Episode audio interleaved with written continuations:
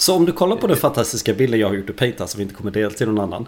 Då försöker jag illustrera att cirkeln här nere, det är liksom teamet och det här är tratten in och det där är produktägaren. Och så Mhm. brukar man ofta beskriva Scrum. Eller agilt arbete hur som helst, att det är en produktägare som trattar ner saker till ett team som gör saker som gör en output. Ofta ritar man med stakeholdersarna och ofta ritar man att stakeholdersarna föder produktägaren. Men får du någonsin till samarbetet? Har du någonsin på riktigt lyckats få till samarbetet mellan teamet, produktägaren och stakeholder? Eller är stakeholdern, har du, eller är det alltid bara varit ett gäng svarta mantlar som pratar med produktägare? På- mitt förra uppdrag så kämpade jag ganska mycket för att liksom få alla att jobba som en entitet. För vi det var en tydlig hierarki med var kraven kom ifrån.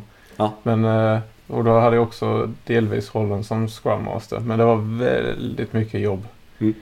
Eh, att försöka få det att funka och få folk att det, det, folk ska dyka upp vid samma tillfälle med folk som har helt olika roller. Och folk som kanske inte är vana med att jobba i en agil process. Nej. Eh, men nej, det är väldigt svårt. Ja. Faktiskt, om man har en tydlig hierarki tycker jag. Jag skulle så jäkla vilja få till det liksom att för, då kommer ju stakeholder, alltså det blir lite på samma sätt som vi nyss pratade om att våga släppa kod ofta så det är ju så här om man bryter ner saker, till och med stakeholders är med på att bryta ner saker eller jobba med visioner eller experiment och så här. Då får man ju tydliga små arbetsuppgifter som stakeholders skickar in och det kommer ganska snabbt tillbaka till dem att nu har vi, nu provar vi det här. Ja, nej, synd att man inte får till det.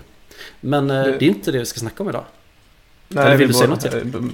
Ja, både kort nämna. Nu, nu ser ju inte lyssnarna eftersom detta är radio så ser ju inte de din bild. Ja, just det. Men, men, men när- jag tittar på din bild Mm. så känner jag att det finns förmodligen mediciner som du borde äta. jag förstår ingenting på bilden. Va? Den är klockren som helst. Makes no sense.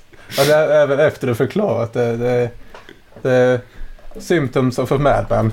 Ja men den utgår ju från liksom eh, Om man googlar Scrum process och tar upp bilder på Google så får du nästan alltid liksom någon sån här bild där det kommer in saker till teamet user stories, kommer in i produktbacklog som man planerar in och sen är det oftast ett hjul för teamet sprint och ett annat hjul för teamet dailies. Där vill jag ju koppla Mm. till en till, det jag försöker lägga till är en till cirkel att stakeholders faktiskt bryr sig med outputen från teamet. Ja, din, din bild sa inte alls det. Har du visat en kund den här bilden? Ja absolut, det är klart jag. Jag gjorde den i realtid. Ja. Ja, men det är inte alls det vi ska snacka om idag. Så hej och välkomna till Snack Overflow. Jag heter Mattias och sitter här idag med... Oskar, hejsan. Hej!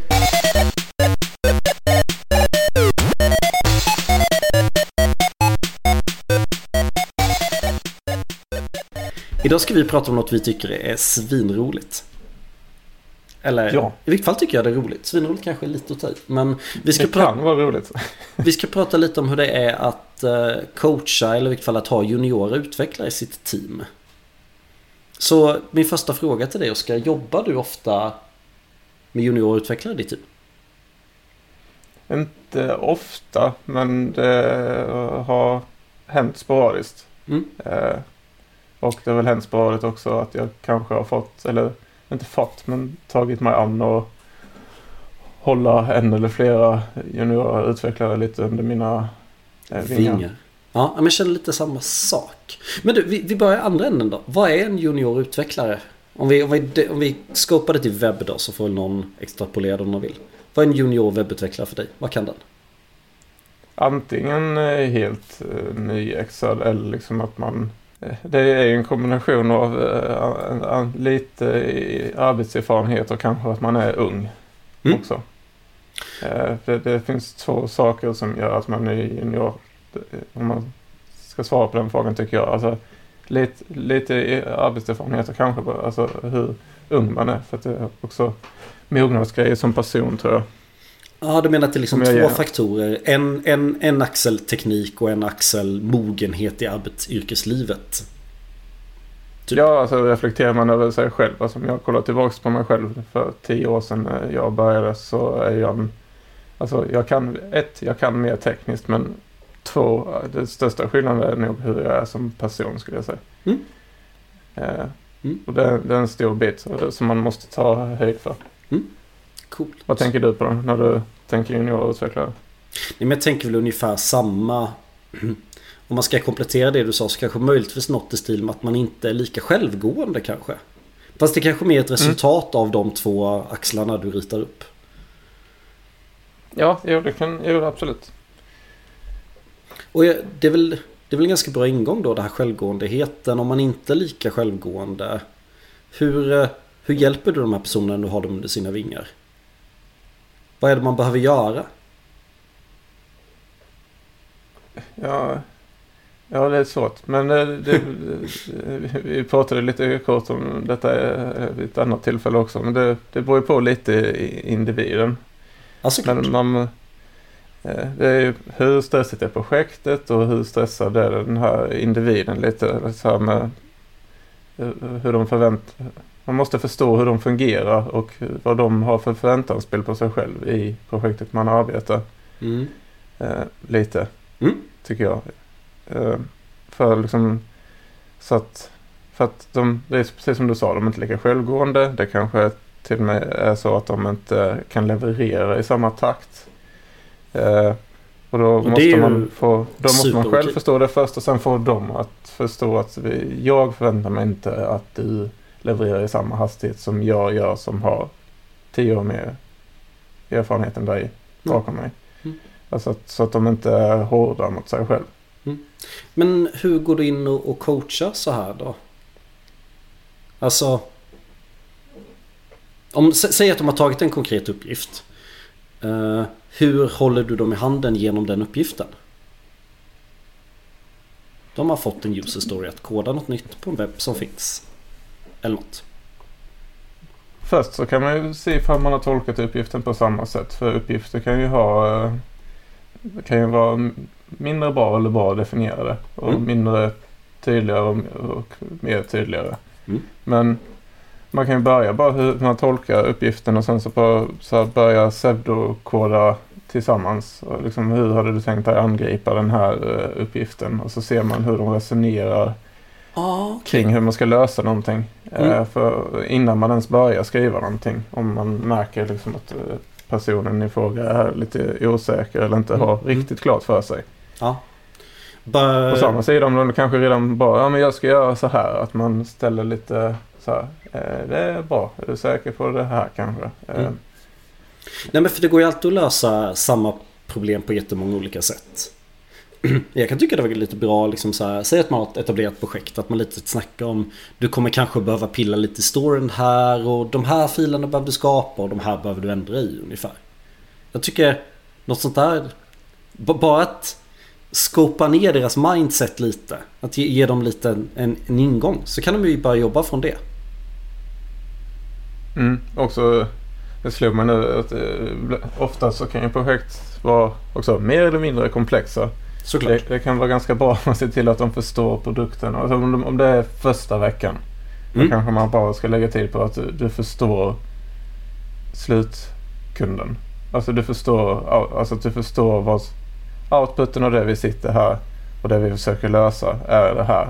Så att man inte bara, om du ska göra en knapp och lägga till den här och så vet man inte riktigt varför man lägger till den knappen där eller varför man börjar göra på ett visst sätt. För att Ja. om man har vetskap om varför mm, man, eller vilka det är man utvecklar för.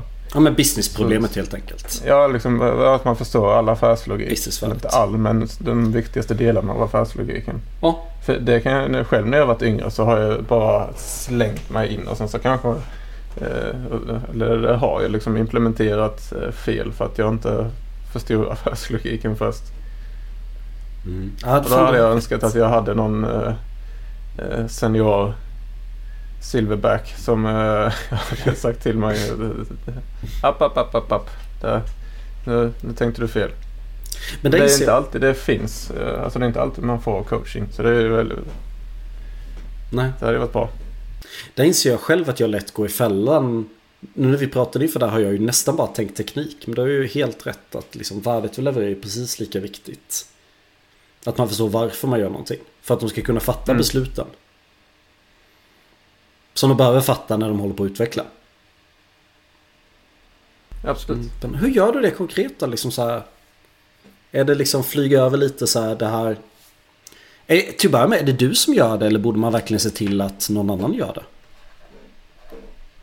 Såklart Det beror bästa på. är väl om man som team kan identifiera att man har, eh, alltså det behöver inte ens vara juniorutvecklare, men att när man har nya utvecklare eller juniorutvecklare in i ett projekt som behöver eh, att man identifierar kanske redan på stand-up på morgonen bara här, här behövs hjälp. Mm. Att det, det, det bästa hade ju varit om det fanns tydliga direktiv också från liksom ja, ledning i teamet eller i produkten som bara lägg tid på det här. Ja, men jag, jag är helt med. Men om vi fortsätter, om vi går ner i mitt förberedda mindset då, för jag har ju svårt att byta mindset. Du är helt ny, precis som du sa, helt ny på uppdraget. Ganska junior. Mm. Uh, hur hjälper du dem rent tekniskt? Hur flyger man igenom koden på ett bra sätt? Behöver man göra det? Eller är det bättre att de lär sig själva? Det beror såklart på vilken person det är så det blir jättesvårt att svara på. Men, men om, om vi säger att det är en person som vill liksom ha en genomgång. Hur, hur flyger du över en arkitektur lite snabbt och lätt? Helst, helst innan review. Alltså jag, det, Mm. för eh, om, när man kommer Men du, till reviewen. låter du dem börja koda första arbetsuppgiften? Egentligen så menar jag nog så här innan den ens får börja koda. Hur brukar du gå igenom en kodbas? Jag, är en sån uh, fundamentkille. Jag brukar, om det är ett frontend-projekt så bara det här är package JSON. Det här är beroendena vi sysslar med. Jag brukar börja, jag brukar börja från botten och uppåt. Så bara det här, det här eh, men då har du fel skygglappar på om det här är en juniorsnubbe. Ja, kanske. Vi kommer till det Men, sen för jag eh, tänker fråga dig om en stund vad man kan förvänta sig. Och jag tycker att man inte behöver förvänta sig att de förstår en package.json. Men fortsätt, fortsätt fall för guds skull. Nej, jag brukar bara det här, det här är verktygslådan vi har för att lösa problem. Mm. Eh, det här är förutsättningarna.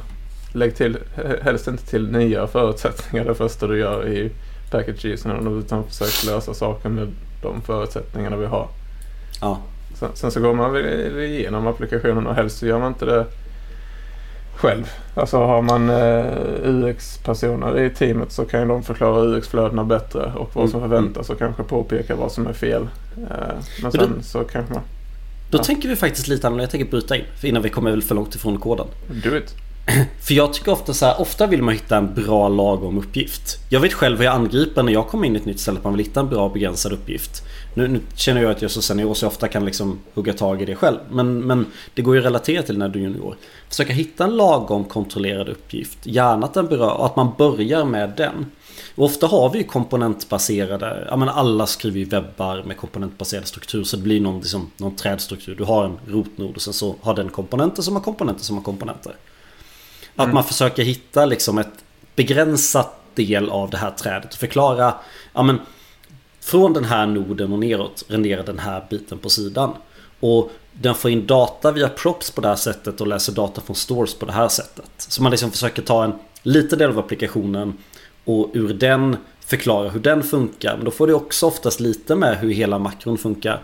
Och förstår man hur det delträdet fungerar borde man kunna förstå hur ett annan del av det trädet fungerar. Det är Ja, då kan man djupdyka senare in i liksom, ja, du, du, du, ska, du ska börja på en ny feature i den här rutan. Förstår Ja. man makron så kanske det är enklare. Ja, det är smart. För då förstår du enklare. Man behöver inte förstå hela storyn. Man kan ha slicat storyn så du behöver bara förstå den här biten av storyn förklara den här uppgiften. Eller det kanske, man kan hitta en uppgift som bara tar props och det är ännu enklare liksom. Props och callbacks kanske är på smart. plats. Men jag tänker stå fast vid att alla borde börja kolla på packages. det, det är det rätta att göra. Jag ge mig. Men, men då kommer vi tillbaka till alltså när någon är ny. Man måste ju kolla hur den lär sig saker. Och så Ja, det, det, det är så himla olika. Det- Hur man tar feedback, när man vill ha feedback, hur Mm. mycket feedback man klarar av. ja.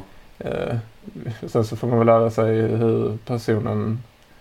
Alltså, det, det är ju känsligt även för mig själv. Liksom. Om man får jag feedback på ett visst sätt så kan jag antingen uppskatta det eller så blir jag pupp. Mm. Alltså, Men, jag, eh, och hur ofta är det beroende på vilken avatar och vilket namn det står på kommentaren? För att du redan har en relation med personen. Som påverkar hur du tar feedback. Ja, men det kan ju bli... Det, är man försiktig där så blir man ju så, så fort de ser mitt ansikte i sitt chattprogram så får en ångestladdad känsla. Det är väl det man vill undvika kanske. Mm. Och vad, vad säger vi då? Man måste bygga en trygg relation med personen tidigt. Ja. Ja. Ja men lite alltså det här, vi gillar ju att använda begreppet shift left men alltså shift left i, alltså jag tror verkligen på det att man innan pull requesten, att man försöker se, kanske hjälpa till att lösa uppgiften med dem eller Mm. ja, det klassiska parprogrammera, alltså att man försöker göra saker tillsammans. Men även när man parprogrammerar måste man vara lyhörd för liksom är den person som vill tänka själv eller tänka tillsammans eller ja. Det kan vara en person som inte alls trivs med parprogrammering. Vi kanske kan börja, vi kanske kan, jag kanske kan visa dig lite sen behöver du gå hem och fundera. Mm. Så, ja men Jag skulle säga att extra viktigt med just de här juniorer för de är fortfarande liksom vet inte riktigt själva och sådär. Därför kan det vara svårt för man kan inte fråga dem för de vet inte själva heller. Men ja, svårt. Men som du är inne på, alla är ju nervösa. Och nervöshet leder lätt till stress. Treat them gently. Någon av oss sa när vi pratade om det här tidigare, jag vet inte vem av oss det var, men jag tyckte det var väldigt smart. Jag tänker säga det som att det var jag som sa det. Gör det. Eh, ofta när jag programmerar så bygger jag upp en liksom, mental bild, mental modell av hur systemet fungerar. Det här jag precis pratade Mm. om. Jag tänker verkligen en React-applikation i liksom som ett träd. Eller hur jag nu tänker, ja men liksom noder och grenar ner. En sån Mm. struktur. Eh, Och därför gillar jag att angripa en del av delträdet i taget. Och finns det någon stor vid sidan om så är det så här, ja. Men är det någonting där jag tror är jävligt viktigt? Förutom att vara lyhörd för, för liksom känslor och så. Förstå hur de bygger upp sin mentala bild. Och när du ska Mm. försöka förklara någonting. Lyssna jävligt mycket och anpassa hur du lär ut systemet till deras mentala bild. Istället för att försöka sälja på din mentala bild. Sen kanske ni kan komma tillbaka och du kan, kan försöka konvertera dem senare. Men kanske inte liksom från början. Utan låta dem skapa sin bild. Jag tror det är ganska viktigt för det är nog en grej som skiljer sig från de flesta juniorer utvecklare och en senior utvecklare om vi tar dig som exempel. När du- är mogen in i ett projekt och suttit ett tag, du har all din erfarenhet. Och det här du gör med att skapa din mentala bild över hur eh, lösningen ser ut. Och sen när du får en feature så kan du skapa din mentala bild med alla patterns, allting du har lärt dig med din erfarenhet. Så, Mm. så kan du förhoppningsvis snabbare än en junior utvecklare skapa en bild av hur du vill lösa ett problem som du får på ditt skrivbord. Mm. Den förmågan är jag ganska övertygad om att junior utvecklare inte har i samma utsträckning. Och det, men det är därför de- precis det jag menar då med att då skulle du kunna säga att när du gör den här uppgiften kommer du behöva lägga till det här i storyn och du behöver komma och pilla på de här filerna och kanske skapa den här filen. Det är Mm. ju min mentala bild över hur man behöver lägga till den nya feature. Sen Mm. behöver man inte säga att du ska göra exakt så här. Men det här, så här hade jag börjat tänka. Då säljer jag ju lite min mentala bild men också bara Jag ger bara facit, jag är inte riktigt hur jag tänkte det. Så ja, svårt. Det var du som sa det här med den mentala bilden. För jag känner inte alls igen att det är jag som har sagt det. Okej. Jag Så- vet att Pontus som var med på den tidigare pratade ofta om, om sin mentala modell av ett system. Jag har anammat den och det- den ser man ju på medium ibland också. Medium som the single truth of... det, det, det är säkert vettigt då. Såklart det är ändå beroende på person. Men när brukar du börja coacha personer? Säg att den har, tagit, har fått en user story som borde ta en vecka. Vid vilka tidpunkter under den här veckan försöker du vara aktiv i ditt coachande? I, I den bästa av världar, alltså att, att föredra, bara för att det blir eh, absolut enklast för mig, det är att personen eh, hör av sig, alltså ställer frågor direkt själv. Mm? Du vill tidigt checka Men- om, är det den här personen som vågar ställa frågor? Ja, det bästa är bara om de ställer frågor direkt. Så här, Mm. what, what is this? Va- Varför? Liksom bara... eh, Det, jag älskar när, fråga, när personer bara ställer... De ställer frågor tills de kan implementera. Så varför är detta? Varför detta? Att de är riktigt nyfikna på hur saker ser ut och varför man har gjort vissa teknikval. Alltså så att de tar så att de ställer frågor tills de vet hur de ska implementera. Med någon balans att de inte vill inte för att de ställer frågor för att de vill förstå. De ställer inte frågor för att de vill att man ska implementera åt dem. Det är en viktig skillnad. Mm. Men att de ställer frågor alltså just det liksom för att kunna skapa sig en bild av eh, förutsättningarna de har. För det, men om det inte är så att de ställer frågor då lägger jag mig nog i. Alltså ställer lite frågor hur det går och... När det börjar komma till dag två, tre och de fortfarande på daily säger Jag har inga hinder, det går framåt. Ja, nej, det, då tror jag inte på det för att jag är cynisk och Ja. färgad av min, eh, min tid i branschen. Mm. Och då har man ju gärna fel. Men eh, eh, ja, Men då måste jag fråga dig en ärlig fråga då. Eh, vi är ju som vi är. Och vi gillar Mm. att ge och ta feedback. I vilket fall om det är från Mm. rätt personer. Eh, jag uppmanar ju alla juniora utvecklare att fråga mycket. Att det är bättre att de frågar och frågar mycket.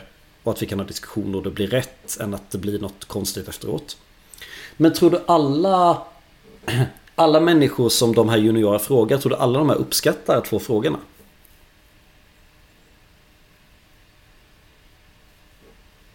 Du och jag uppskattar att bli frågade. ja det, det, jag tror att man kan blanda ihop frågan med att bli ifrågasatt.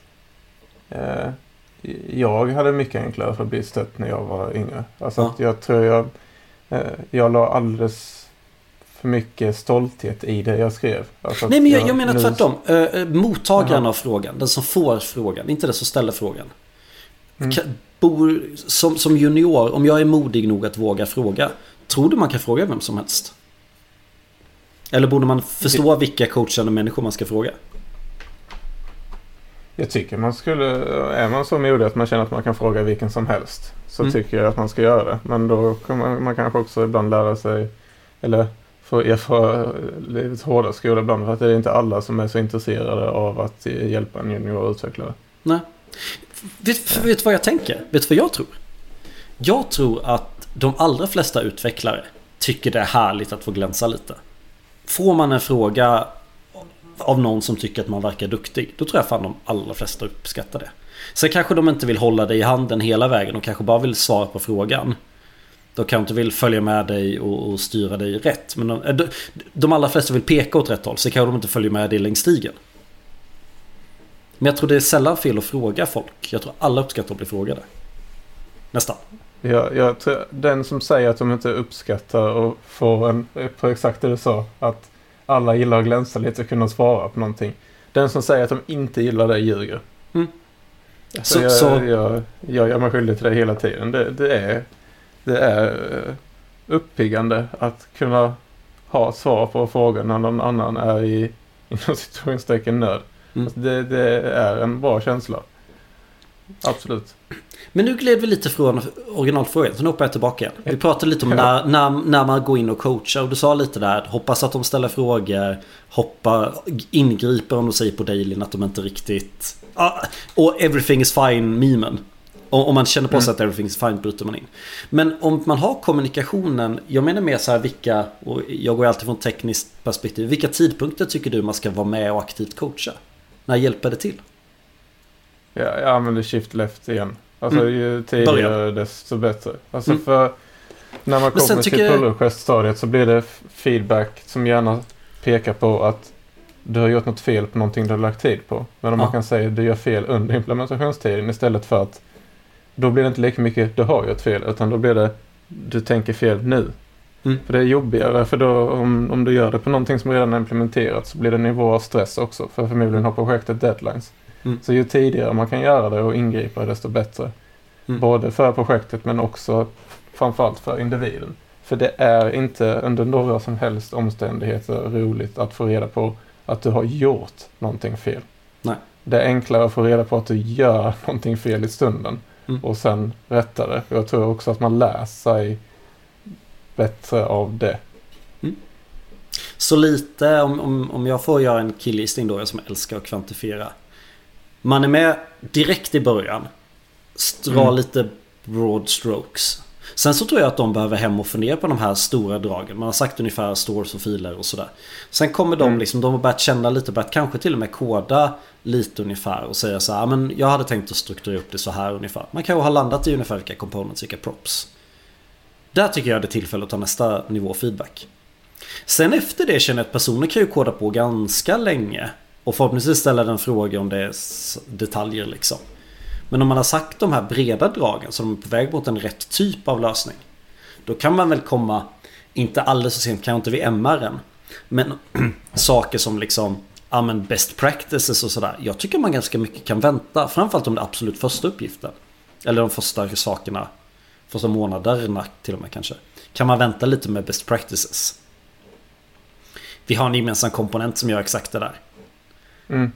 Det är kanske nästan bättre att de återskapar den komponenten så de inser värdet av att det finns återanvändbara komponenter. Liksom, jag har kodat något en halv dag och sen behövde vi slänga det. Ja, men du har förstått hur den komponenten funkar i djupet. För du har faktiskt kodat en variant av den.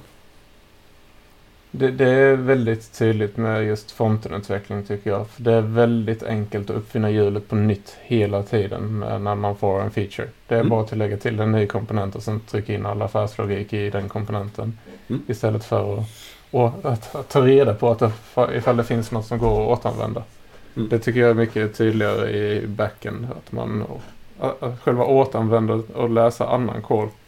De stegen tycker jag är tydligare om man sitter med backen än med fronten. För ja fronten är alldeles för intuitivt och bara skapa upp nya grejer åt oss. Mm. Var eh, förväntar du dig inte att en juniorutvecklare ska kunna göra? Alltså är de riktigt juniora så förväntar jag mig inte att dels att de är självgående och att de inte har samma hastighet. Nej. Nej. Och att och det tror jag ofta inte de jag tror de oftast upplever att eh, junior frontendsutvecklare har den kravbilden på sig själva. Att de ska leverera som alla andra direkt. Man vill ju vara lika duktig som alla när man kommer in i team. Mm. Nu talar jag av egen erfarenhet. Eh, för jag var som jag vill, jag vill ju vara som de stora häftiga personerna i mitt team. Jag, jag vill ju prestera precis lika duktigt som de som liksom jag fick snabbt liksom idoler i varje team som jag var med i. De, när jag var junior. Liksom en person mm. som jag såg upp till. Som jag ville alltså, implicit bli som rent liksom, kunskapsmässigt. Ja. Så jag kan ofta bli stressad och vilja prestera på exakt samma nivå. Och då önskar jag mig det, men då var det inte alltid att det var någon som liksom kom och sa Du förväntas inte göra det. Nej. Alltså du förväntas inte vara som person X. Nej. För att person X har jobbat 10 till 20 år längre än dig. Mm. Du, du, du, det är helt orimligt att du ska vara lika duktig som X. Mm. Uh. Och då tycker i vilket fall jag att det är jättemycket viktigare att det de levererar sakta med tillräckligt hög kvalitet än att de börjar leverera fort med låg kvalitet. Ja, alltså en junior utvecklar ett projektsperspektiv. Alltså, ofta tror jag bara att en junior utvecklar också som ett företag för att helt ärligt de är lite billigare. Mm. Men som, som ett team så ser jag när man tar in juniorer, resurser, inte resurser, personer, förlåt. Tack. Eh, eh, det är en investering. Alltså man får, måste ju se det långsiktigt. Alltså mm. vill vi ha någon som gör, bara slänger sig in och gör massa kortsiktiga vinster som inte kommer hålla det långa loppet eller vill vi investera tid i en person jag, jag ser inte att man kan göra på något annat sätt egentligen. Men det görs det nog. Men mm man borde se en junior utvecklare som en investering. Och det behöver inte ta så lång tid. Alltså det kan ta bara en månad, det kan ta ett halvår kanske. Om det är en riktigt komplex lösning så skulle jag kunna säga att det kan ta upp till ett år innan man...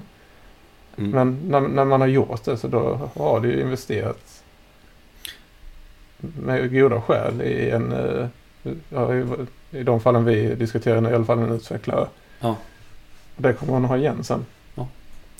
Och, och en annan sak som jag tycker man, man får ofta en positiv bieffekt av det där också. Jag upplever att när man sitter i de här lägena och investerar tid i de juniora får man en oväntad payback som man kan dra jävligt mycket nytta av.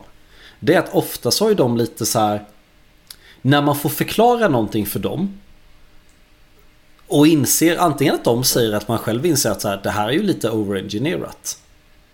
Så får man liksom man, man, man får ganska tydlig bild på vilken del av systemet, av systemet som är lätta och svåra att förstå. Och kan därifrån fundera på liksom vad man har för tekniska skulder. När man lär ut systemet mm, ja, genom junior så hittar man det. De lite mer jag andra kanske.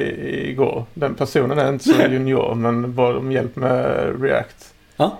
Och så eh, typ copyprintade vi ett pattern som jag hade gjort i ett eh, annat projekt. Och jag förklarade hur det här fungerade. Och under tiden jag förklarade fungerade så hittade personen, detta, då var jag dålig på, jag vet inte om man ska kalla det coaching, men jag var dålig på att hjälpa till. Eh, för den här personen han pekade ut att men här gör du fel. Men jag var så jag, jag hade mycket vind i seglen med mitt ego så att jag lyssnade liksom inte ens när, när han sa någonting. Och sen så bara, men fan detta är fel. Och då påpekade han väldigt snällt. Eh, så här, men jag försökte säga det innan så jag bara, hur många gånger försökte du säga det? Minst en gång. Okej, jag lyssnade inte. Här. Nej, det gjorde du inte. Så bara, men, då kände jag, fan nu har jag suttit här och raljerat i 20 minuter. Och för 20 minuter sen så hade du lösningen. Men jag var så jävla uppblåst av mitt eget ego. Så att jag tog inte in feedback från andra hållet. Nej. Då var jag en värdelös uh, utvecklare i den, just den halvtimmen. Var det vår kära Alexander? Så då märkte jag att jag var tvungen till att ändra på mina egna grejer sen. Så det blev ju hemläxa direkt. Ja, för jag hade gjort fel. Ja. ja. så det, liksom, det är ju sjukt givande. För det, det, var ju kul sen. Kanske lite frustrerande för honom att sitta och lyssna på en gammal... Ja, jag känner mig väldigt gubbig. Mm. Typ så här, jag lyssnar inte utan jag bara... jag bara trampade på. Eh, var det vår kära... Var det vår kära Alexander eller? Det var vår kära... Förlåt Alex, jag outar dig nu.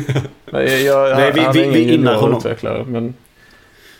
Vi innar honom, inte outar honom. Ja. Nej. Men eh, rent tekniskt då. Vi, vi delar oss ju direkt av vad man kan förvänta sig. För jag tycker inte man ska förvänta sig att de ska kunna saker som... Alltså... Man kan ju på sikt börja lära sig förstå package JSON. Men jag skulle absolut inte börja där.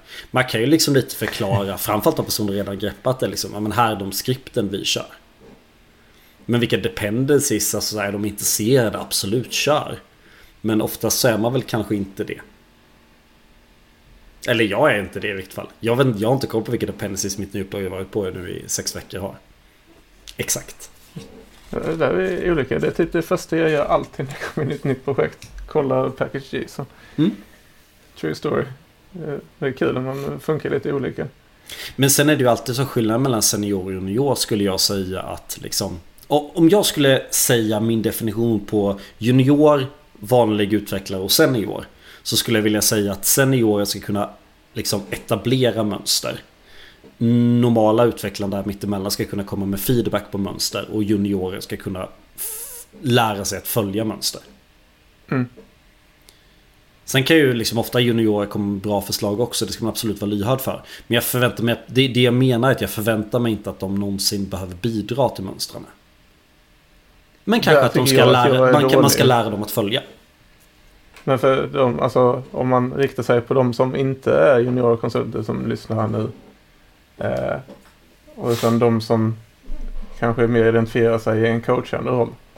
Alltså att man reflekterar på över hur lyhörd man är. För jag har fått eh, påmint ganska många gånger precis som jag nu trott att jag var bra på det här. Men jag behöver absolut bli bättre för att jag har inte varit lyhörd väldigt många gånger. Eh, och eh, man framstår som självupptagen. Mm. Eh, alltså, så det, det, är inte bara så, bara för att jag har jobbat tio år så kommer inte jag vara duktig på att hjälpa någon eller förklara någon. Alltså det är ändå en, en begåvning att kunna lära och coacha folk tycker jag. Det är svårt som fan. Någonting som jag absolut vill bli bättre på själv också. Mm. Som jag kanske insåg nu under tiden vi spelade in här att jag inte är så bra på. ja. Nej men det är ju svårt. Jag vet inte själv hur duktig jag är. Jag vet att jag har haft ett par under mina vingar också och tycker att de har lyft bra. Uh. Du har nog haft i större utsträckning än vad jag har. Jag har haft några enstaka fall så här genom åren. Ja. Jag har inte riktigt sökt efter det men du har ju haft, du har berättat för mig om dina uppdrag. Du har haft betydligt fler eh, ja, roller där du har coachat. Är du bra på det? Jag vet inte. Ja, men hur, hur, vet man det? Jo, att de blir bättre, att de levererar bra saker. Uh, men jag tror det är mycket det där liksom känna av personen. Vilket, så här, förstå när de vill ha hjälp. In, så här, innan de förstår det kanske. Du, du, får ställa den frågan dag två med en, en ny person. Är jag bra på att coacha? och framstå som riktigt ödmjuk. Nej men så här. Landa i liksom tidigt vilken typ av person, hur de vill bli coachade.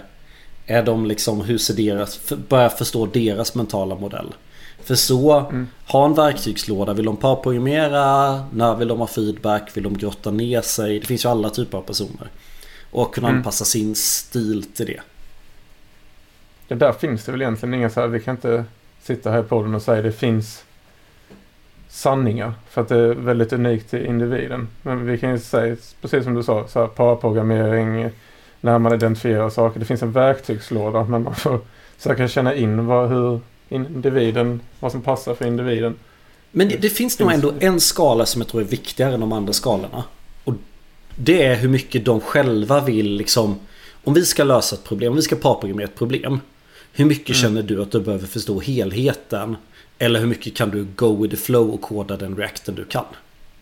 Behöver du, om jag säger att ja, men, nu skriver jag en liksom use store så plockar vi in lite data där. Mm. Där liksom så här, Är det fine med dem att de bara okej okay, men hur ser datan ut? Ja men vi konsolloggar ut datan. Okej okay, datan ser ut så då skiter vi i vad som händer där borta. Eller mm. behöver de förstå vad som händer där? Om man kan landa okay. i den skalan. Ja. Det är ju såklart en lång skala. Mm. Då kan det skulle jag säga är det första bra liksom, mätvärdet på hur de vill bli coachade. Sen kan det vara olika, liksom, det finns en annan skala hur mycket de vill ha det liksom tekniskt eller mjukt eller verbalt eller ja, hur man ska ge typ som en uh, avgränsning av problem. Mm. Hur mycket de är anpassningsbara ja. för det. Behöver de förstå Ja, det borde väl alltid vara egentligen liksom det första. Mm. Det är väl egentligen en, faktiskt nästan en sanning. Att första tiden i ett nytt projekt, att få avgränsade problem, det är väl en själv, eller en uppenbar sanning.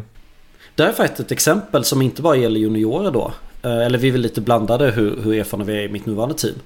Vi har gjort en webb som hämtar data från en backend. Och mm. som säljer saker i den här webben. Nu ska vi helt plötsligt blanda in i vår single page application. Ska vi helt plötsligt börja hämta data från ett headless CMS.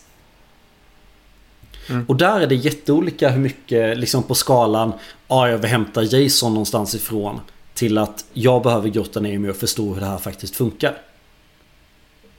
Mm. Ja, det, liksom där har du typ, typexempel på en uppgift där man behöver förstå olika mycket. Man vill förstå vad och varför och hur man kan kunna tänka sig tills ja, det är data, jag gör något med data när den kommer. Jag håller med dig, no comments. det är ett väldigt bra exempel. Då är det dags för det viktigaste med hela veckan. Det är dags för veckans tips. Vill du börja? Mm. Eller ska jag ta världens bästa tips? Jag ser att du eh, hoppar ur stolen av ivrighet. Alltså, ja det gör jag. För jag är ju dum i huvudet.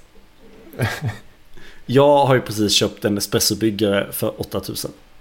Ja, det är klart jag Men alltså oj, min Sage Barista Touch som du inte får tag för, för 8000. Jag fick tag i det för jag använde någon, någon sida som kartongen var lite trasig och det var ett litet litet jack i den. Så jag fick betala 8 istället för 9 till 11 beroende på vilken rabatt det är. Alltså mm. vi slänger inget kaffe. Man brygger bara det man vill ha. Man brygger inte lika mycket för det starka och godare. Och bönorna är knappt dyra så jag tror vi har minskat vår kaffekostnad. Alltså på kaffe vi köper hem. Liksom bönorna kostar mindre. För att vi tar... Ja, den, är, den är riktigt fin kan jag säga till våra lyssnare. Mattias och jag pratade innan idag och då använde mm. han den samtidigt som vi var i ett möte. Och det gick inte att höra vad han sa. Så den är riktigt kraftfull maskin. Jag, jag, såg att munnen gick på dig men det, det, det gick inte att höra för att den malde och fräste och så. så. Och jag har inte köpt en kaffe och mitt hemmakontor är på en helt ny nivå sedan det. Så köp en Sage Barista Touch om du är mycket dum i huvudet. Köp en Sage Barista Express om du tycker 5000 är lite mer rimligt för en espressobyggare. Men det är det värt. Det var mitt tips. Jag har ju gjort motsatsen. Jag tänker fortsätta i kaffets tecken. Oho! Är det ett kaffetipsvecka? Ja, det är kaffetips. Jag, jag la märke till att jag bor sjukt nära. Alltså typ mindre än 50 meter till ett, ett, ett, eh, en kaffekedja. Eller en kafékedja. Så kan inte du säga vilken så jag kan få säga det finns också andra kaffekedjor så jag känner mig lite som... som... Ja, just det. Public service. Det är Espresso House. Det, och, och, det finns andra kaffekedjor. Ja, bara så att man vet. Public service. Eh, men där kan man prenumerera på kaffe. Och jag har hund. Så då kan man förboka i appen när jag är ute och går med hunden.